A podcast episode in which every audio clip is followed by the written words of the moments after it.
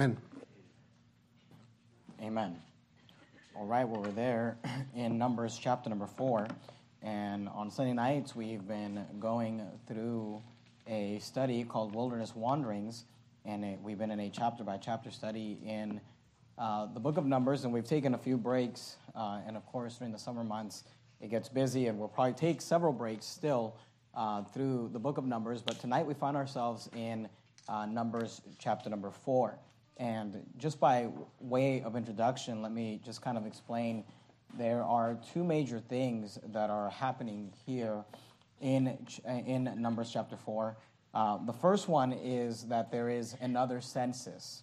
And of course, this is why the book is called the Book of Numbers. And it's another census of the tribe of Levi. And it's not really another census, it's just uh, a, a different census of, of the same people. And I'll explain that here in a minute.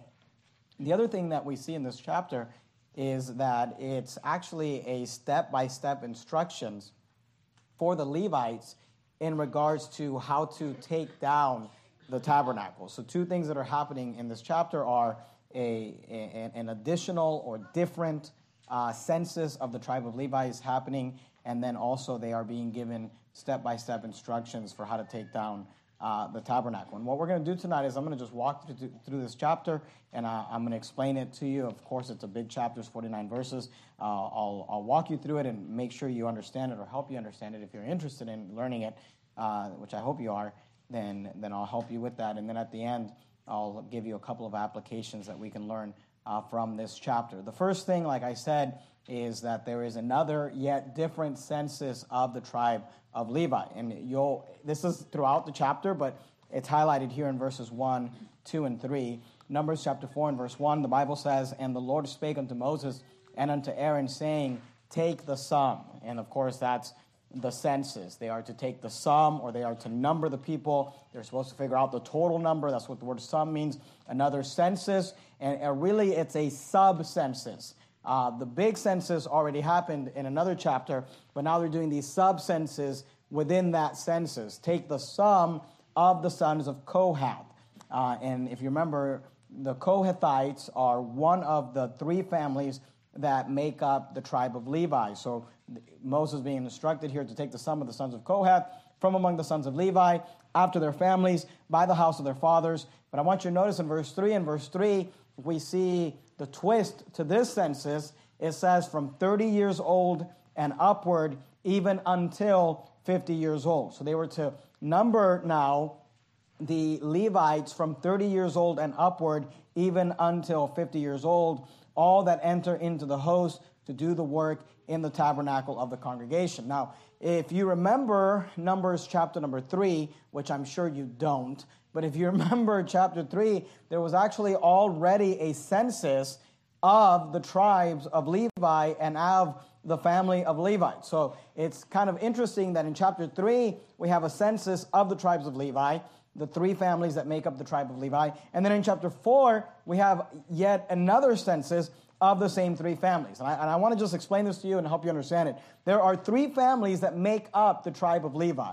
If you remember, there are 12 tribes of Israel, but the tribe of Levi is made up of three families the Kohathites, the Gershonites, and the Merarites. Uh, so the sons of Merari, the sons of Gershon, and the sons of Kohath are the three families that make up the tribe of Levi. All three families were counted in chapter 3. The same three families are going to be counted in chapter 4. But the difference is this in chapter 3, if you remember chapter 3, they counted the males from a month uh, uh, old and upward. Do you remember that? They counted the males from a month old and upward. And what they were doing is they were counting all of the men that were in these tribes. Because if you remember, uh, God wanted to redeem the children of Israel. He wanted to take the firstborn, but instead, instead of taking the actual firstborn of every family, of every tribe, he just decided to take the tribe of Levi uh, as, as his payment for all of the firstborn. So if you remember, they counted all of the males, all of the men from one month old and upward in order to be able to figure that number out. And we talked about that in that chapter. In chapter 4, we're going to count the same tribe, but we're going to get a different number because of the fact that now we are counting men from 30 years old until 50 years old. So 30 to 50 years old in chapter 3. And here's kind of what I want you to understand, and maybe you can uh, write it down uh, for your notes if you'd like. But chapter 3, the census of the tribe of Levi, you could call it a census of availability. It was a census regarding how many men are actually available in this tribe that could potentially be uh, uh, priests and Levites that work through this tribe. We've spent the last several weeks on Sunday morning talking about fulfilling your potential. And that's what was happening in chapter 3. In chapter 3, we were looking at how many men could potentially serve, and we were looking at availability. In chapter 4, we are not looking at availability, we are looking at ability. Or you could say viability. We're not talking about who could potentially serve. God now wants to know okay, but who can serve right now? Who can serve today?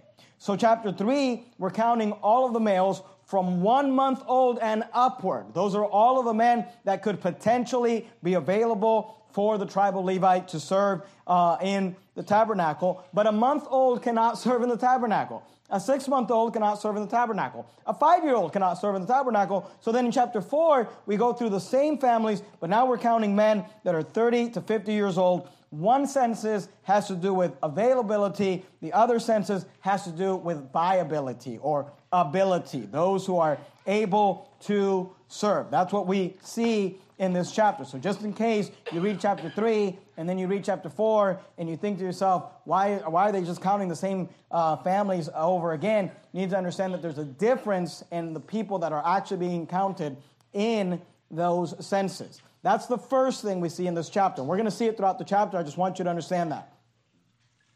The second thing we see in this chapter is a step by step process, instructions being given, these sequential orders that God is giving regarding the taking down of the tabernacle. Notice there it's highlighted in verses 4 and 5. Numbers chapter 4 and verse 4, the Bible says this This shall be the service of the sons of Kohath in the tabernacle of the congregation about the most holy things. So he says, I want you to count them and then I want to explain to you what the service of the sons of Kohath.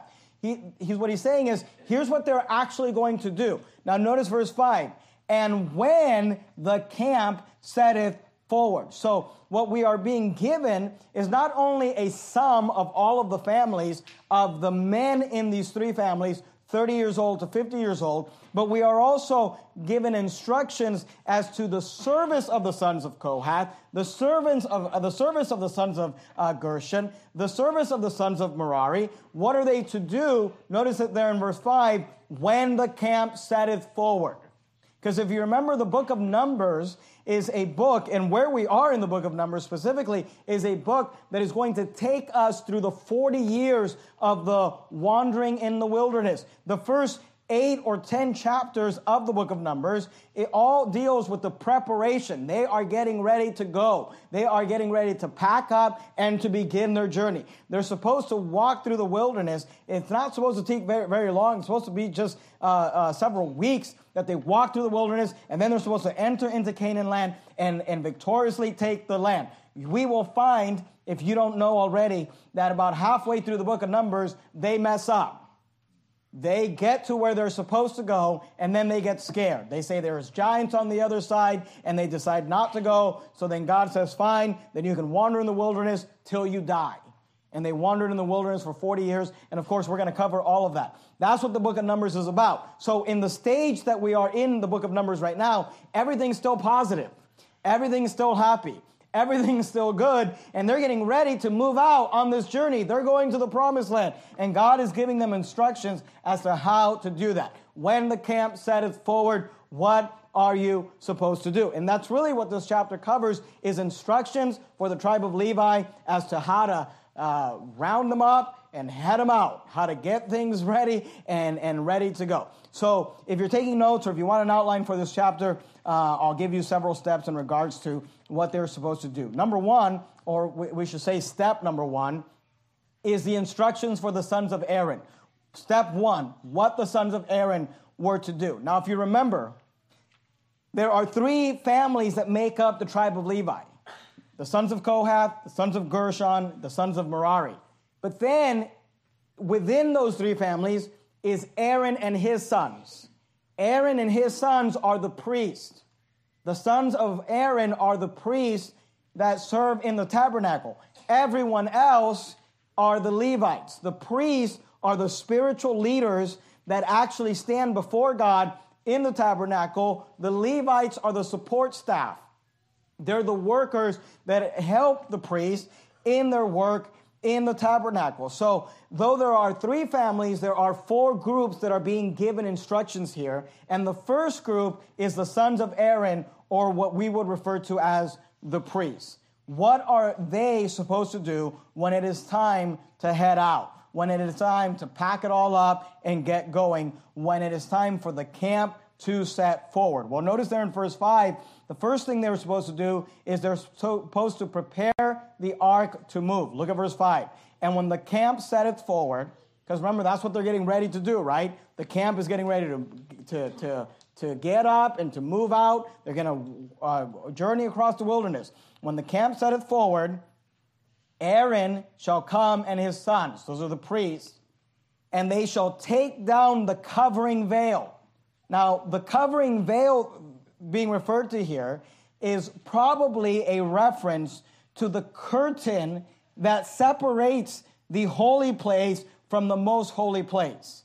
If you remember, if you've ever seen a picture of the tabernacle, if you remember reading about the tabernacle in the book of Exodus, the tabernacle is a big rectangular tent divided into two rooms. The first room is called the holy place. The second room is called the most holy place or the holy of holies. The first room is where they would do the sacrifices, where you had the showbread, where you had the, the, the, the incense, where you had all those things. And then the second room was the room that held the Ark of the Covenant. They were supposed to go into that room once a year. Only one man, the high priest, was allowed to go in there once a year to do one thing to sprinkle the blood on the mercy seat on the Ark of the Covenant. This, these two rumors were separated by this special, nice, thick, super duper curtain that separated the two rooms. This should sound a little familiar to you because if you remember when the Lord Jesus Christ died on the cross and he said, It is finished, that was the end for the Old Testament covenant way of living. And this curtain that's being referred to here actually gets torn supernatural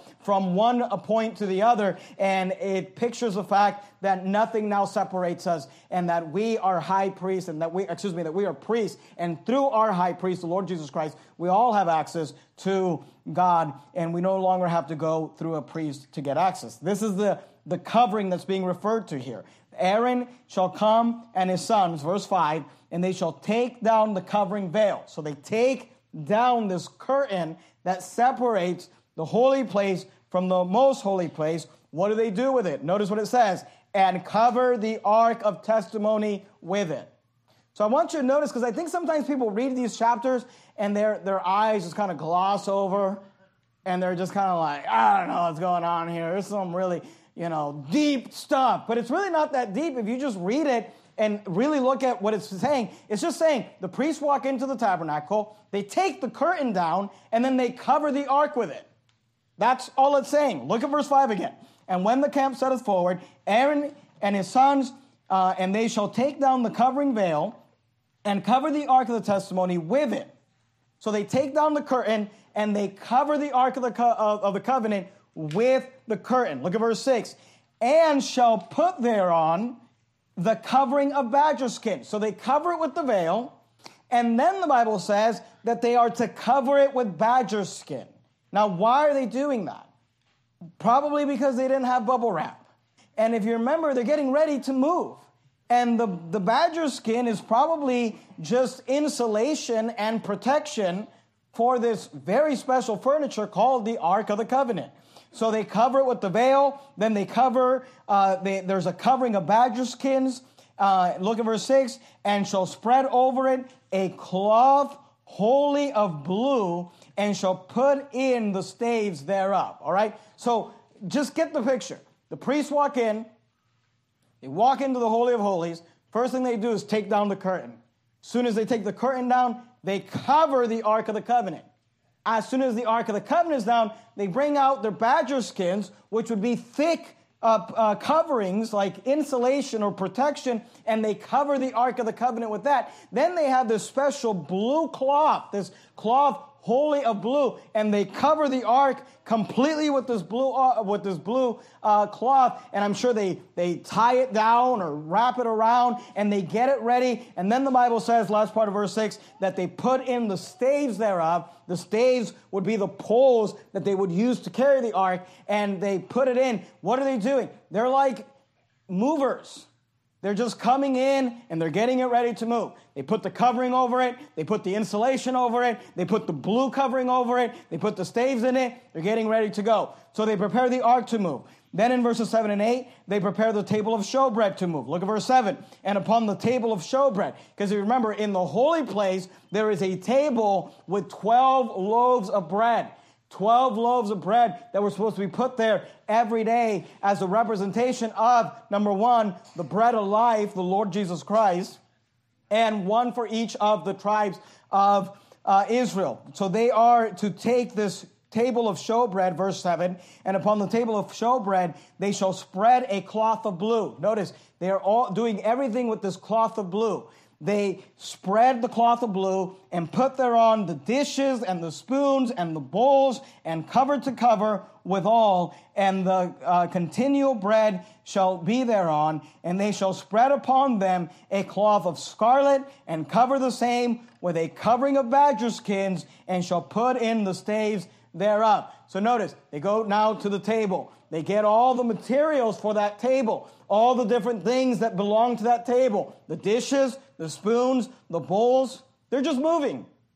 They get it all together, they cover, the Bible says, and covers to cover with all. They spread upon them a cloth of scarlet. They cover the same with a covering of badger skin. Again, insulation, protection as it moves. Then they put the staves, because the the, the table also had poles. They put the staves in so that it can be picked up and carried. Then what do they do? Then they prepare the candlestick. Because you remember in the holy place, there's not only the bread uh, on the table of showbread that pictures the bread of life, the Lord Jesus Christ, but there's also a candlestick where they were supposed to have the 12 candles that represented the 12 tribes, and they were supposed to keep these candles lit 24 hours a day, seven days a week, and that light would shine upon the bread.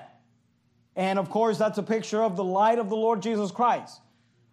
And so they go to the candlestick, verse 9, and they shall take a cloth of blue and cover the candlesticks of the light of his lamps and his tongs and his snuff dishes and all the oil vessels thereof wherewith they minister unto it. And they shall put it eh, and all the vessels thereof within a covering of badger skins. A lot of badgers died to, to make this move happen, but they, they're, they're just insulating it and shall put it into a bar. And the, and the bar there is uh, just another word for poles or staffs, uh, just the staves to carry it. Then they prepare the altar. Look at verse 11. And upon the golden altar, this is where they actually kill the sacrifices, they shall spread a cloth of blue and cover it with a covering of badger skins, and shall put to the staves, uh, the, the staves thereof. They cover it with the badger skins. They put the poles in it Get it ready to move. Verse 12. And they shall take all the instruments of ministry wherewith they minister in the sanctuary and put them in a cloth of blue. Notice how everything gets wrapped up. Then they put the badger skin for insulation, just in case, like bubble wrap, as they're moving, just in case something happens, it won't get damaged. Then they cover everything with a cloth of blue. You say, why blue? I don't know. But it probably had to do with identification. Because all, these are all very holy uh, articles, they're very holy pieces of furniture in the, in the holy place, so they're easily and readily identified. When you see something covered in blue, it's like, be very careful. It would be the equivalent of us writing on a box, fragile. You know, don't throw this around. This one's important. So they cover it all in blue so they know what they're dealing with when they're dealing with it. Look at verse uh, 12 and they shall take all the instruments of ministry wherewith they minister in the sanctuary and put them in a cloth of blue and cover them with a covering of badger skins and shall put them on a bar and they shall take away the ashes from the altar and spread a purple cloth thereon and they shall uh, put upon it all the vessels thereof, wherewith they minister about it, even the censers, the flesh hooks, the shovels, and the basins, and all the vessels of the altar. And they shall spread upon it a covering of badger skins, and put to the staves of it. And when Aaron and his sons, look at verse 15, and when Aaron and his sons have made an end of covering the sanctuary and all the vessels of the sanctuary, as the camp is set uh, is to set forward. So I want you to notice the first thing we see is what the priests do. What do the priests do? They come into the tabernacle and they start taking things down. They start getting ready, uh, things getting ready to move. They cover the Ark of the Covenant. They cover all the other pieces of furniture. They put badger skins over them. They put blue cloths or purple cloths over them. And they put staves in them and get them ready to move. That's step number one. Step number two Numbers chapter 4, look at verse 15. In step one, we had what the sons of Aaron or the priests do. In step two, we have what the sons of Kohath do. Notice the direction for the sons of Kohath in verses 15 and 16. And when Aaron and his sons have made an end of covering the sanctuary, because that's what they did, right? They went into the sanctuary, they covered everything up, got it all ready to move.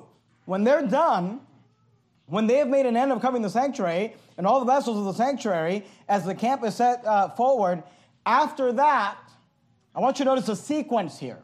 Step one, the sons of Aaron, the priest, cover everything that. What do we do next? Well, after that, the sons of Kohath shall come to bear it, but they shall not touch any holy thing.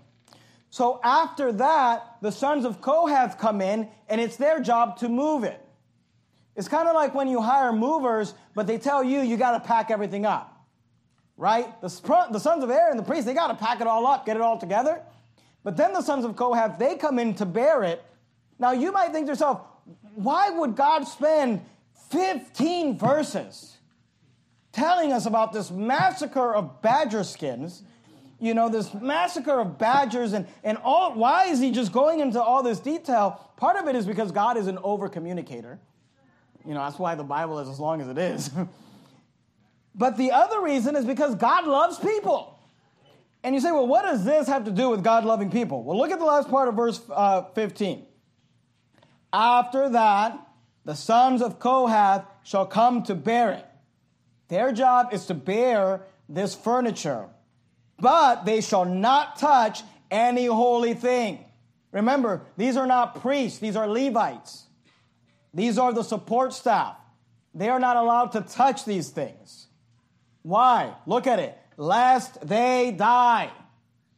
If they were to come in and say, Oh, uh, sons of Aaron, take the day off. Don't worry, we'll pack things up. If they were to come in and look at the ark and touch the ark, they would die. Now, it's their job to move it, to pick it up and carry it, but they are to pick it up and carry it in such a way where they never touch it and they never look at it. So the priests, the sons of Aaron, who actually are ordained of God to work within the tabernacle, and they work with these things all day long, they're allowed to touch it. They're allowed to pack it. The Ark of the Covenant, even that they're not allowed to look at. So they're supposed to take the curtain down on this side, the Ark on that side. They take the curtain down and they cover it immediately without even themselves looking at it. Then they take all the other furniture and get it ready, and now it's safe for the Kohathites to come in and they can bear it, but they shall not touch any holy thing lest they die. These things are the burden of the sons of Kohath in the tabernacle of the congregation. Verse 16. And to the office of Eleazar, the son of Aaron, the priest, pertaineth the oil for the light and the sweet incense. This is just telling us who's in charge of this. Notice God always puts somebody in charge and the daily meat offerings and the anointing oil and the oversight that's the leadership that's being in charge and the oversight of all the tabernacle and of all that therein is in the sanctuary and in the vessels thereof. Now we saw the direction for the Kohathites. Now notice the protection for the Kohathites. Verses 17, 18, 19, and 20. And the Lord spake unto Moses and unto Aaron, saying, Cut ye not off the tribe of the families of the Kohathites from among the Levites. I think that's a funny verse because God is telling Moses, don't kill the Kohathites. He's saying, Moses, listen to me. I'm going to give you step by step instructions, and you need to do it the way I tell you to do it. You need to first have the sons of Aaron go in there, take the curtain down, don't look at the ark, cover the ark. That's the first thing you need to do. The next thing you need to do is kill a bunch of badgers. Get their skins and cover all this furniture. Get a bunch of blue cloth, cover all this cloth, tie it all up, put the poles in, get it all ready. Moses, are you listening to me? Make sure you do it right, or you're going to kill a bunch of Kohathites. That's what he's saying. Verse 18 Cut ye not off the tribe of the family of the Kohathites from among the Levites. Verse 19 But thus do ye unto them that they may live and not die. When they approach unto the most holy things, Aaron and his sons shall go in and appoint them everyone to his service and to his burden, but they shall not go in. Look at verse 20. But they shall not go in to see when the holy things are covered, lest they die. Now, do you think that God is messing around here? Go to 1 Samuel real quickly. Keep your place there in Numbers chapter 4. That's our text for tonight, but go to 1 Samuel chapter 6. In the Bible, God literally killed people for looking into the ark. I'll give you an example. Not only that, but God killed people for touching the ark. If you remember, David was moving the ark of the covenant back to Jerusalem and the Bible says that when the, uh, uh, uh, when the cart, which they had it on, which they should not have had it on, that's a sermon for another day, but when the cart stumbled and it looked like the ark was going to fall, when someone reached their hand out to, to stabilize it, to keep it from falling, God struck them dead. Look, God is serious about what he says, and God says, don't touch the ark. Don't look at the ark. 1 Samuel 6, verse 19. 1 Samuel chapter 6 and verse 19. You're there in Numbers, you go past Deuteronomy, Joshua, Judges, Ruth, 1 Samuel, 1 Samuel 6, 19. And he, referring to God, smote the men of Beth Shemesh because they had looked into the ark of the Lord. Remember, the ark was stolen by the Philistines. And then God gave all the Philistine emerods as a result of stealing the ark. So when they brought it back, the Bethshemites they saw the ark, they got so excited, they looked in it. And the Bible says that when they looked into the ark of the Lord, even he, God, smote of the people 50,000 and three score and 10 men. 50,000, 70 men, and the people lamented because the Lord has smitten many of the people with a great slaughter. So this is a big deal because God literally killed thousands of people for not reading Numbers chapter 4. Do you understand what I'm saying? If they would have read Numbers chapter 4, they would have known, hey, don't look at that. If they would have read Numbers chapter 4, they would have known, hey, don't touch it. If they would have read Numbers chapter 4, they would have known, hey, God has a sequence in which He wants this to be done. He has a step by step process. Let's do it the way that God said to do it. So, step one, the priests get everything ready to move. Step two, the Kohathites come in and they pick it up, but they don't actually touch it. Because remember, it's all covered with badger skins and all sorts of things. They don't actually look at it because it's all covered with badger skins and blue cloth. It gets ready so that they don't die. Then we have step three. This is what the sons of Gershon do. Now remember, there's a census and there's instructions. Census and instructions. So we go back and forth. Verse 21 And the Lord spake unto Moses, saying, Take also the sum, that's the, that's the sub census, of the sons of Gershon throughout the houses of their families by their families from 30 years old and upward unto 50 years old. And let me just say this that in the Old Testament, men were to start their ministry as priests at 30 years old.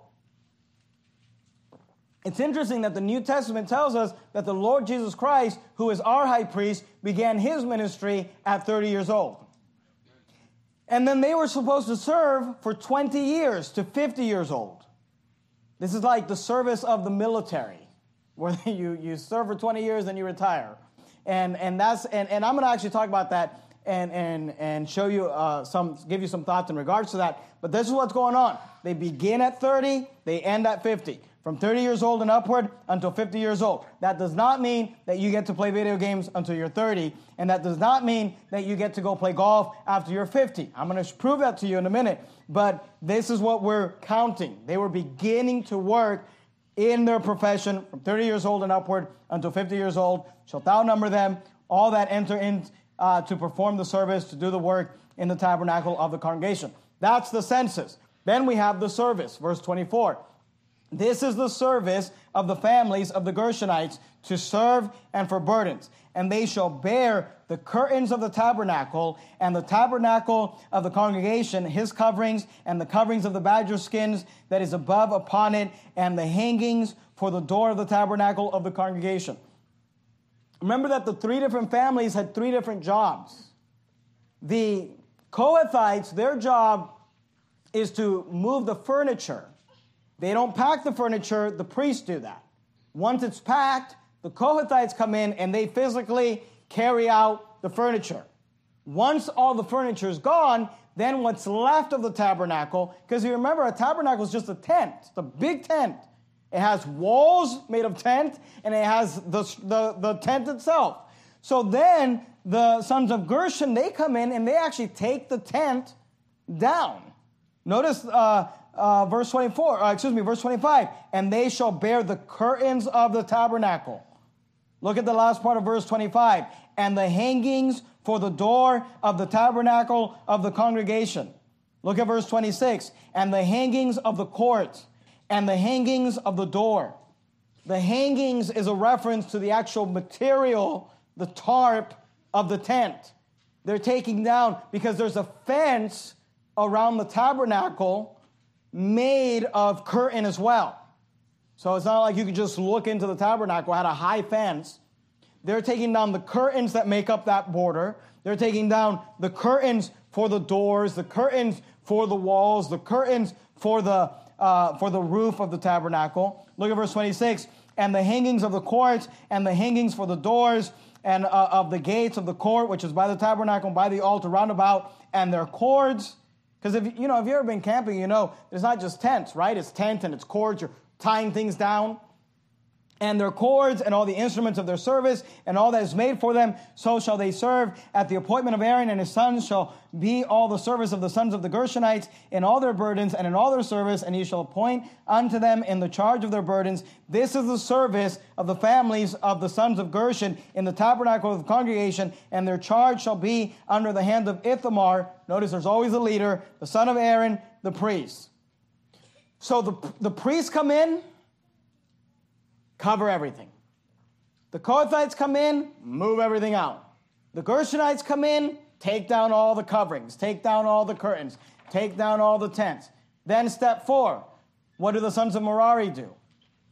Notice again, verses 29 and 30, we have the census. And the sons of Merari, thou shalt number them after their families, by the house of their fathers, from thirty years old and upward, even unto fifty years old, shalt thou number them, every one that entereth into the service to do the work of the tabernacle of the congregation. That's the census. Verse 30, here's the service. From 30 years old and upward, even unto 50 years old, thou shalt number them, every one that entereth into the service to do the work of the tabernacle of the congregation. What were they supposed to do? Verse 31. Well, if you think about it, what's left?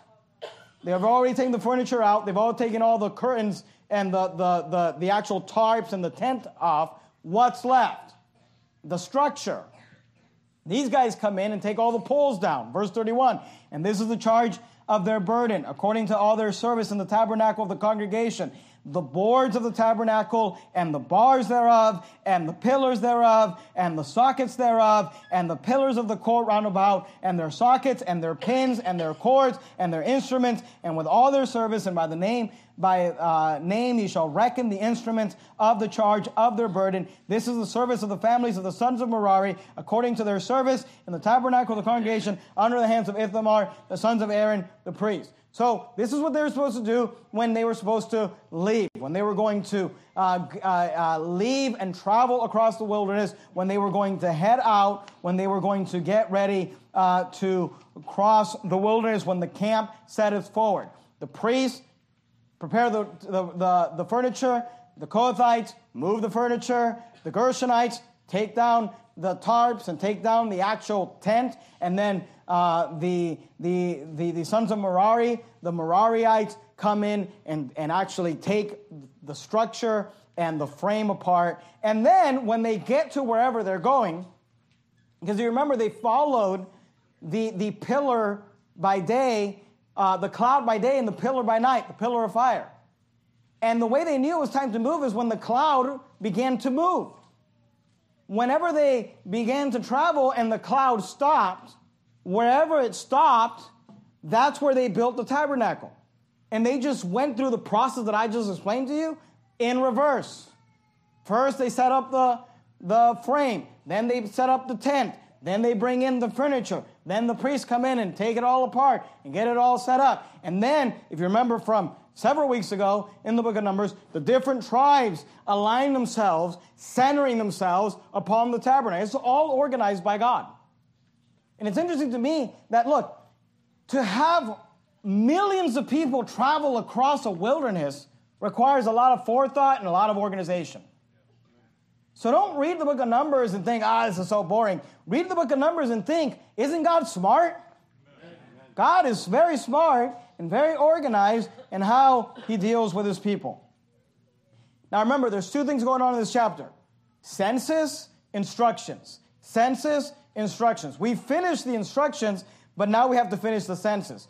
First, we get the total number of the family of the son of Kohathites. That's in verses 34, 35, 36, and 37. Notice it. Numbers 434. And Moses and Aaron and the chief of the congregation numbered the sons of the Kohathites after their families and after their house of their fathers, from 30 years old and upward, even unto 50 years old, everyone that entereth into the service for the work in the tabernacle of the congregation. And those that were numbered of them by their families were 2,750. 2,750 is different than the number we got in chapter 3. Because in chapter 3, we were numbering from one month old and upward. Now we're numbering from 30 years old to 50 years old.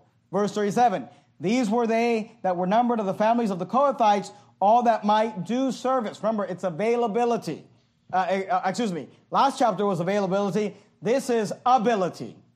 These are people that actually might do service in the tabernacle of the congregation, which Moses and Aaron did uh, did number according to the commandment of the Lord by the hand of Moses. That's the total of the family of the Kohathites. Then in verses 38 through 41, we have the total number of the family of the Gershonites. Verse 38, and those that were numbered of the sons of Gershon throughout their families and by the house of their fathers, from 30 years old and upward, even unto 50 years old, everyone that entered into the service for the work in the tabernacle of the congregation, even those that were numbered of them throughout their families by the house of their fathers, were 2,630. 2,630, again, a different number because the uh, where the, the characteristics as to the census are a little different. Verse 41, these are they that number uh, that were numbered of the families of the sons of Gershon, of all that might do service in the tabernacle of the congregation, whom Moses and Aaron did number according to the commandment of the Lord.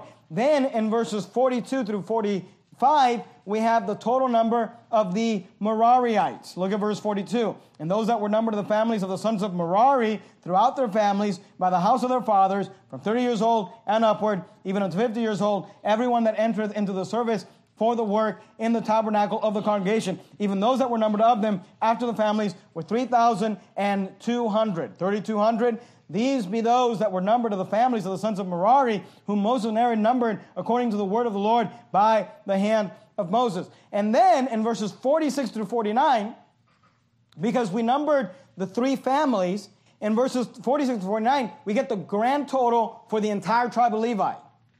Notice verse 46. All those that were numbered of the Levites whom Moses and Aaron and the chief of Israel numbered after their families, after the house of their fathers, from 30 years old and upward, even unto 50 years old, everyone that came to do service of the ministry and the service of the burden the tabernacle of the congregation, even those that were numbered of them, were 8,504 score. 8,580 According to the commandment of the Lord, they were numbered by the hand of Moses, everyone according to his service and according to his burden. Thus were they numbered of him as the Lord commanded Moses. So that's the census. So I hope you understand Numbers chapter 4 now. Because I'm pretty sure that before tonight, you probably thought, I have no idea what's going on in this chapter. And if you just read it, you will notice that there's, it might be a little confusing because you got the census and you got the instructions, the census and the instructions. But the reason that these two things are put together is because the instructions are for the people that can actually do the work, which are men from 30 years old to 50 years old. So we count how many people can do the work, and then we tell them what to do. That's what the chapter is about. Now, let me just finish tonight by giving you a couple of applications in regards to, number chap- to, to Numbers chapter 4. The first thing I want you to notice, and we've been looking at this chapter, and I, hope that I have been able to communicate to you the importance of the sequence, how it was supposed to be done. People could die if it wasn't done correctly. They had to follow the instructions as given by God. The first application that I would like to make for you tonight is this the application of the sequence of life. Because this chapter highlights for us something about God that God wants things done sequentially. He wants things done one after another after another. This, this is a character of God that is seen throughout the entire Bible. But I think that this chapter really highlights it because God says, here's how I want you to do it. First, the priests have to go in, cover everything. Then they, the Kohathites go in, carry everything out. Then the Gershonites go in, whatever, take down the tabernacle. Then the Merarites go in and they remove the frame. If they would have done it backwards, if they would have started taking down the tent, you know, if the Kohathites would have came in and started moving the furniture, they would have died. If they started taking down the tent, I got here a little early, let me get started so I can go home early, and they start taking down the tents, everyone would have died. Anyone that looked at the ark, it was important that they followed the sequence. It was important that they followed the plan. And let me tell you something in life, there is a sequence to life. You know what God wants? God wants people to first get saved, then He wants them to get baptized, then He wants them to work on sanctification. Amen. You know what false religion says? Let's start with sanctification. Then let's do baptism, and then maybe you can get saved. That doesn't work. God wants things done decently and in order. He wants them done sequentially. You know what the Bible teaches? The Bible teaches that first you get married. Then you have a physical relationship. Then you have children. You understand that? You know what the world wants to do? Physical relationship, then children, and then maybe marriage, but we'll be so unhappy because we screwed it up so badly to begin with. You understand that? It's not that complicated. First comes love, then comes marriage, then comes whoever with a baby carriage. That's how it's supposed to work. There's a sequence to life. You know what God wants? God wants men to be trained for the ministry, then He wants them to be ordained in the ministry, then He wants them to be sent out to the ministry. You know what people often try to do? They want to start a church and they're not ordained, they're not trained, they're not ready. Look, all I'm telling you is that God cares about the sequence. God wants you to do it in order. And look, you say, well, I'm, I'm going to bypass this and I'm going to bypass that and I'm not going to do it this way, I'm not going to do it that way. Let me tell you something people can die, relationships can die. Your future can die. Your potential can die. So just stick to the plan. And you know what's interesting about human beings is that none of us are ever content. And I shouldn't say none of us because I, my wife and I actually are content in our stage of life right now. So, uh, so you, you're the problem. but you know, isn't it human nature? Everyone, kids, it doesn't matter how old they are, they always want to be the next age. I mean, they literally just turned whatever. Like, yeah, but if I was, like, they just turned nine. It's like, but if I was a 10 year old. And it's always like that. The 12 year old wants to be a 13 year old because they're a teenager. The 13 year old wants to be a 16 year old because they can drive. The 16 year old wants to be an 18 year old because they're whatever. They can vote. And that's how it always is. The single person just really wants to be married. But once they get married, they're not happy because then the married person really wants a baby. But once they get the baby, they're not happy because they have a baby. you know, okay? And then it's like, then I got too many babies. Now I want, I'm trying to get rid of my babies. And then once you get rid of the babies, I wish I had more babies. And the idea is this that we're never happy where we're at. Why don't you just learn to be content wherever you're at? You say, I'm a single person, I'd like to be married. I understand that. And I hope you get married one day. Well, why don't you learn to be content where you're at? You say, I'm drowning in children. I've got six children and they're difficult and they're little and they're this and they're that. I get that. Let me tell you something. Give it five years. Give it seven years. Maybe 12 years. It's going to get better. But why don't you just be happy where you're at? Why do we always have to be looking at the next step? Hey, enjoy the step you're in. You young people, don't try to push ahead and I'm 13 years old, I'm wasting my life, I gotta get married. Don't do that. Just enjoy being a kid. I often tell young people, look, you will work for the rest of your life. I don't think it's good for a 13 year old to be working 40 hours a week. You can work 40 hours a week for the rest of your life. Enjoy being a kid. We're always just trying to get ahead and get ahead. Well, I can't wait till this. I can't wait till that. Let me tell you something. If you're a single person, one day you're going to be married and you're not going to be happy with the person you're married. So why don't you just enjoy being single for a while? And if you're married, why don't you just enjoy being married?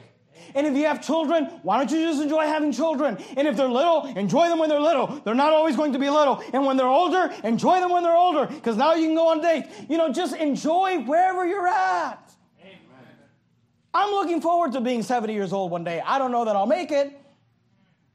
I, I, look, I'm just saying, be happy where you're at because God wants us to go through the sequence of life. So we find this application of the sequence of life.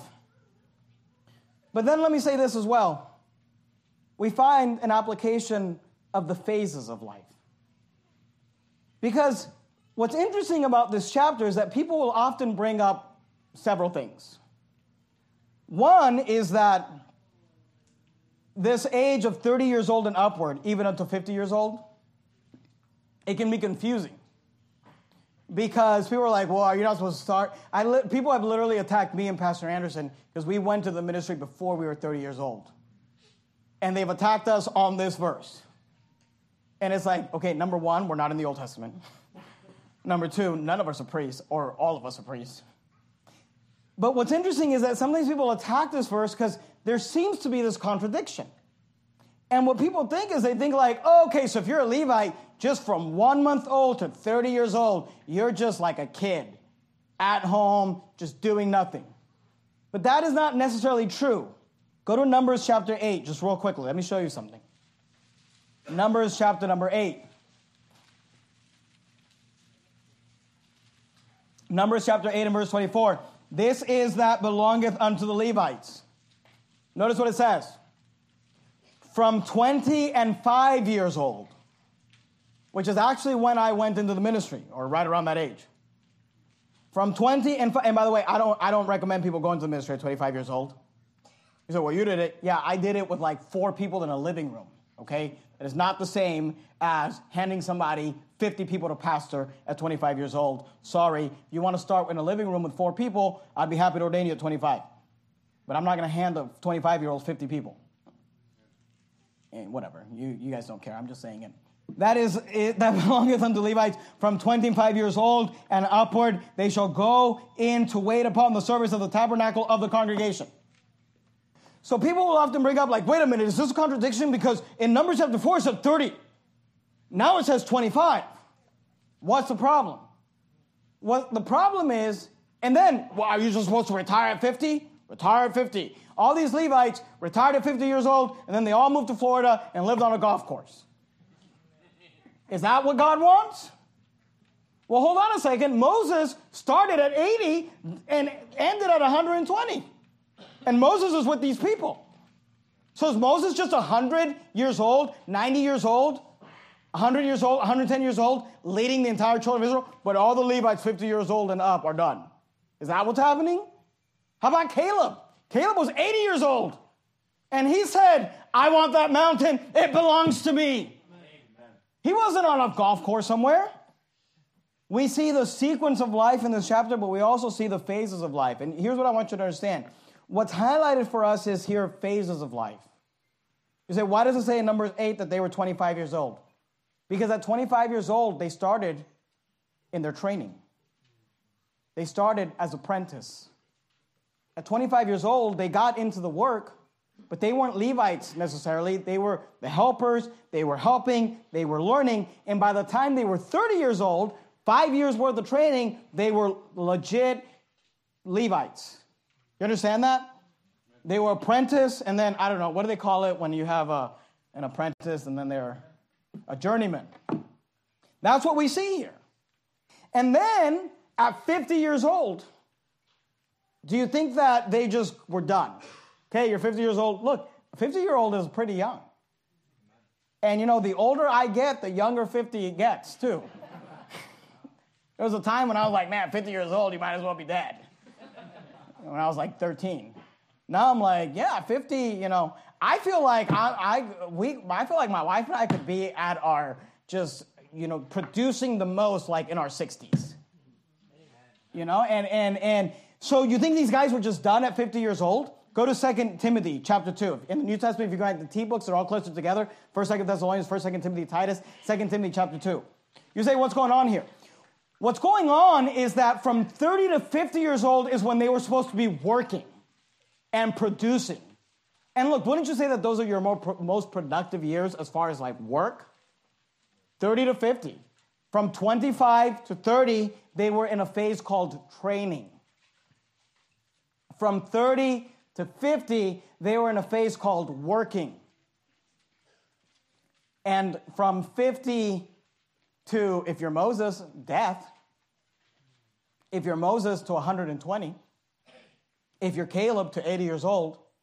From 50 until you could not work, you were back in another, in a, in a, in a, in a phase called training, but it was different. Because from 25 to 30, you're being trained. From 30 to 50, you're doing the work. And from 50 till on, you're doing the training. You're training the 25 year old.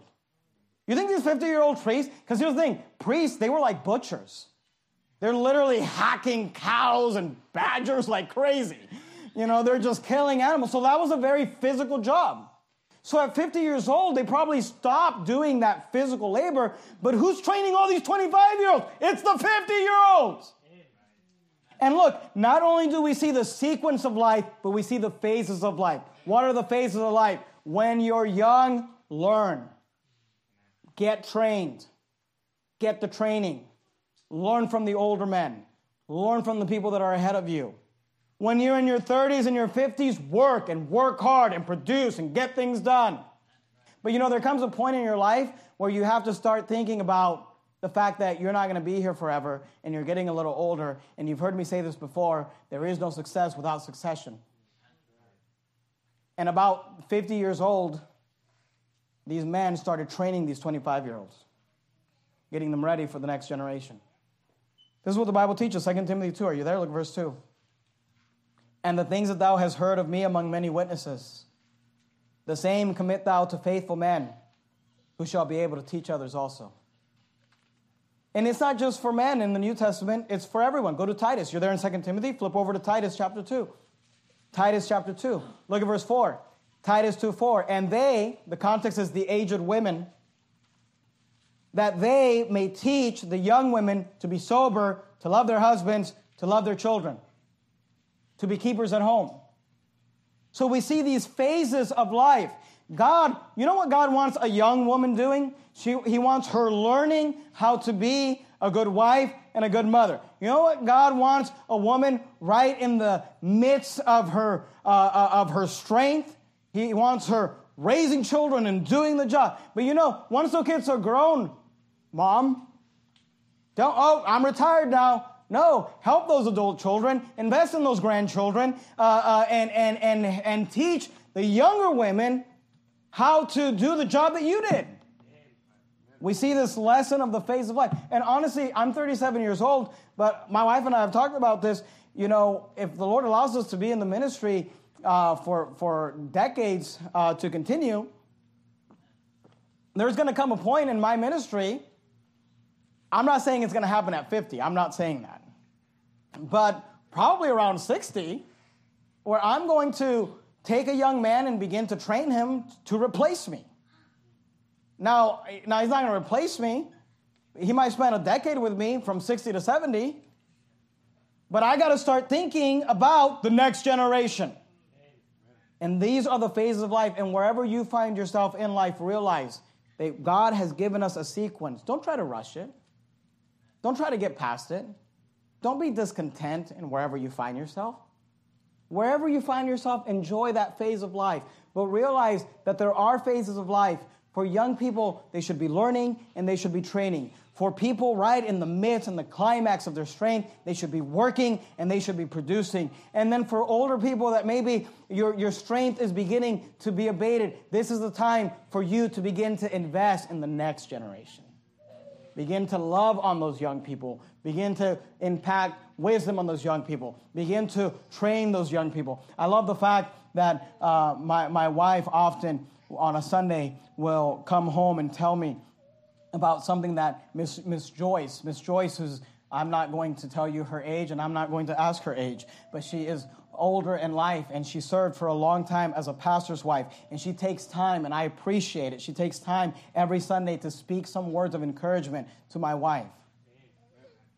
Now you have an, an older pastor's wife who's taking the time to invest into a younger pastor's wife giving her some words of encouragement. Oftentimes, and Miss Joyce, I don't know that she knows this, but oftentimes she says to my wife what she needs to hear because the ministry can be difficult from time to time. And it's a beautiful thing. And I hope that one day my wife and I, as older Christians, can look down and, and look down the path at some 37 year olds in ministry and say, Let me help you a little bit. Let me give you some instructions. Let me give you some words of encouragement. These are the phases of life, and these are the sequence of life. Don't get ahead of yourself. Enjoy the teen years. Enjoy the 20s.